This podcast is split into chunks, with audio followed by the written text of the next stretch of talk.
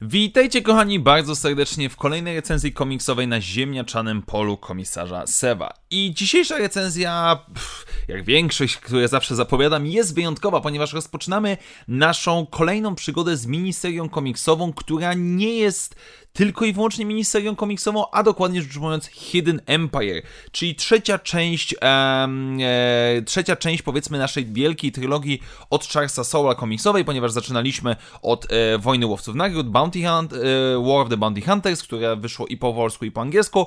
Ru- następnie dostaliśmy e, wersji na razie tylko angielskiej, ale w przyszłym roku w Polsce czeka nas e, Crimson Reign, czyli to będą, nie wiem, rządy szkarłatu, jakoś tak można będzie przetłumaczyć, a dziś rozpoczynamy trzecią część tej trylogii Hidden Empire, które zakończy nam w jakiś sposób nasze przygody z Qirą i jej organizacją, która walczy przeciwko Sithom, którzy mają zbyt wiele władzy w galaktyce, mówiąc wprost i uproszczeniu. I zdaję sobie sprawę, że pewnego rodzaju preludium, czy też wprowadzeniem do tego, do tego konkretnego komiksu są wszystkie serie komiksowe, które się składają, czyli seria Star Wars, seria doktor Afra, seria Darth Vader oraz Bounty Hunters. I wiem, że Bounty Hunters i Dartha Vadera w szczególności mam trochę zaległych, ale no będę starał się, staram się jak najbardziej to oczywiście nadrabiać, moi drodzy, ale więc jeżeli ewentualnie będą jakieś elementy drobne, które nie wyłapię ze względu na to, że pojawiają się one w tych wspomnianych przeze mnie wcześniej w seriach komiksowych dwóch, no to wybaczcie, ale postaram się to jak najszybciej nadrobić. Natomiast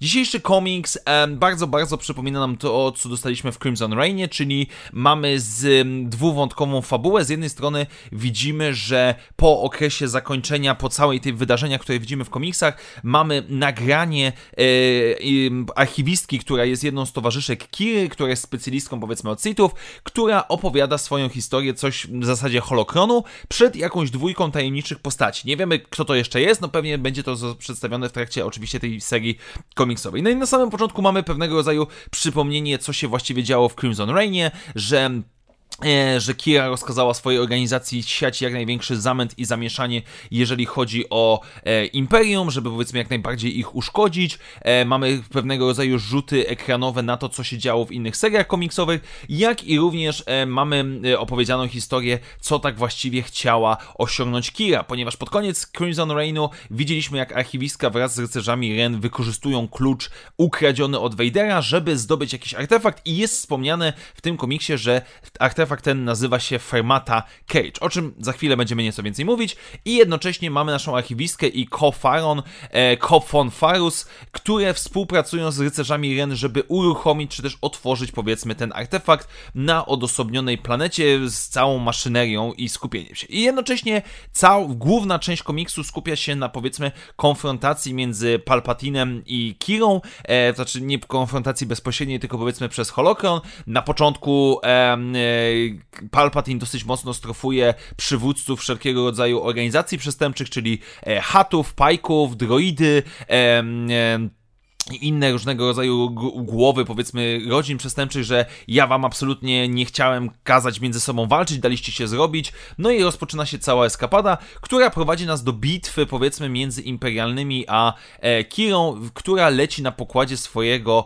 e, statku Vermilion. No i mamy tak naprawdę pokazaną rozmowę, gdzie Qira próbuje kupić jak najwięcej czasu przeciwko e, imperatorowi. Mamy bitwę z, ze statkiem typu Interdyktor, e, który blokuje wyskok w nadprzestrzeń dla Qiry. No ale oczywiście wszystko skupia się dookoła tego e, Familion Cage, który po uruchomieniu w jakiś sposób budzi przerażenie nawet u Imperatora. Ponieważ w trakcie całego komiksu dowiadujemy się, że e, o ile Vader miał klucz do tego artefaktu i sam Palpatine wiedział, że jest taki m, artefakt, teraz dopiero Qi'ra jest w stanie wykorzystać klucz, żeby go otworzyć. Dlaczego otworzyć? Ponieważ sam artefakt, z tego co jest nam powiedziane, może zatrzymywać czas, może w pewien sposób zamrozić kogoś w danym momencie, w danej sytuacji, i z tego, co Qi'ra mówi, w tym artefakcie jest e, ukryty Sith.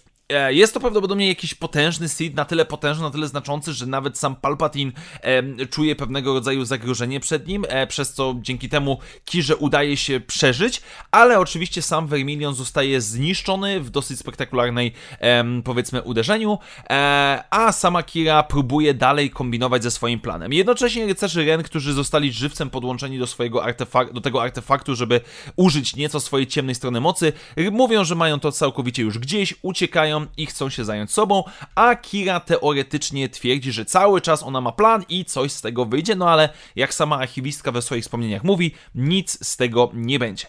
I generalnie rzecz ujmując, um, kilka przemyśleń. Pierwsze, wydaje mi się, że ta seria komiksowa łącznie z Crimson Reignem będzie o wiele lepiej działała, kiedy my dostaniemy to w wydaniu zbiorczym, kiedy będzie można em, tom po tomie z poszczególnych serii komiksowych, ale również z tych miniserii przeczytać to, tak jak wychodzi to po polsku, i będzie to najzwyczajniej w świecie lepiej działało moim zdaniem, e, tak jak było przy Wojnie Łowców Nagród, kiedy ona wychodziła po polsku. To zdecydowanie po prostu przyjemniej em, funkcjonowało. Z drugiej jednak strony Nie, mam trochę słabość, e, ponieważ to, w jaki sposób Soule, nawet przez te rozrzucone pojedyncze zeszyty z dużymi przerwami i tak dalej, prowadzi postać Qi'ry. E, oczywiście w stylu Charlesa Soule'a mamy tutaj szczególnie na początku mnóstwo, mnóstwo dialogów, ekspozycji, ale jest to całkiem przyjemne. Z drugiej jednak strony podoba mi się sposób prowadzenia tej Qi'ry. Podoba mi się z jednej strony ta jej enigmatyczność, ta jej potęga, która była pokazana w poprzednich zeszytach, czy też w poprzednich seriach. Z drugiej strony jej niezachwiana wiara w to, co robi do dnia dzisiejszego, czy powiedzmy do, do końca tego zeszytu. E, mimo, że coraz więcej wskazuje na to, że no, jej się to nie powiedzie. I nie mówię o tym, bo wszyscy doskonale wiemy, że jej się nie powiedzie, ale chodzi o to, jak to jest zaprezentowane e, w samym komiksie.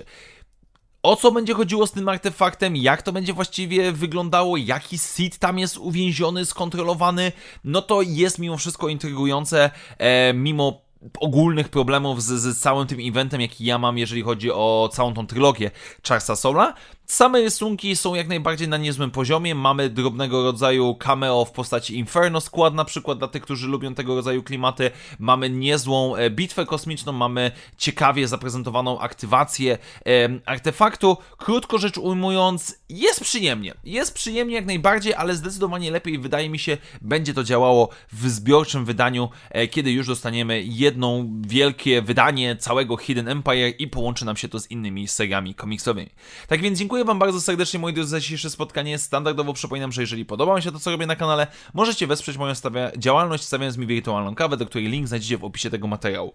Jeszcze raz wielkie dzięki, do zobaczenia wkrótce na następnych materiałach i jak zawsze niech moc będzie z Wami. Na razie, cześć!